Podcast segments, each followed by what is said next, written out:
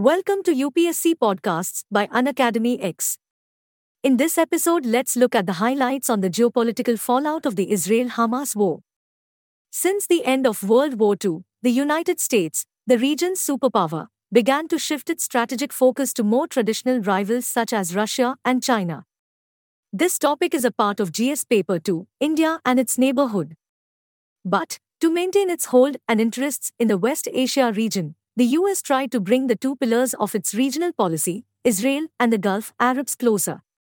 The Abraham Accords were the result of this US policy, which was initiated by the Donald Trump administration and adopted by US President Joe Biden. America's policy towards West Asia. According to experts, a common Jewish Arab front in a relatively peaceful West Asia would allow the US to free up resources in the region that it could use elsewhere. The US deprioritization of West Asia provided the Gulf Arabs with the opportunity to make their own strategic changes in foreign policy for more predictable and stable relations in the region.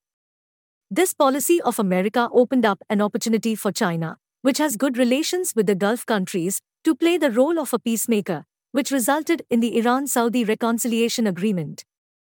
Reterritorialization of Palestine. Saudi Arabia, a Sunni monarchy that has been leery of the Hamas brand of political Islam, Iran, a Shia Democratic Republic, and Hamas, a Sunni Islamist militant group, all had different perspectives on these realignments. However, Saudi Arabia's normalization of relations with Israel, which has occupied Palestinian territories since at least 1967, was seen as a setback. One of the goals of 7th October Hamas attack was to break down the walls of localization, re-regionalize the Palestine issue and thereby thwart the Saudi-Israeli peace effort.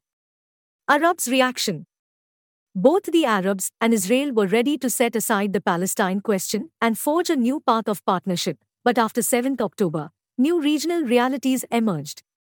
Arab countries, which saw violent, destabilizing street protests and civil strife just 10 years ago, cannot remain completely aloof from growing Arab sympathy towards Palestinians and hatred towards Israel. China's growing influence. The Iran Saudi rapprochement, under Chinese mediation, was itself a blow to the US, and in recent years, Arab countries have also shown a growing appetite for autonomy.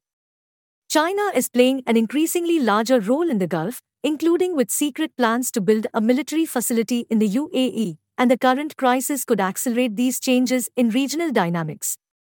Russia and China may not replace the US in West Asia in the near future given America's huge military presence, but the growing presence of other great powers is creating space for better mobility for regional players. Thanks for tuning into Unacademy X for free access to daily current affairs and bite-sized lessons on all UPSC topics. Download the Unacademy X app now.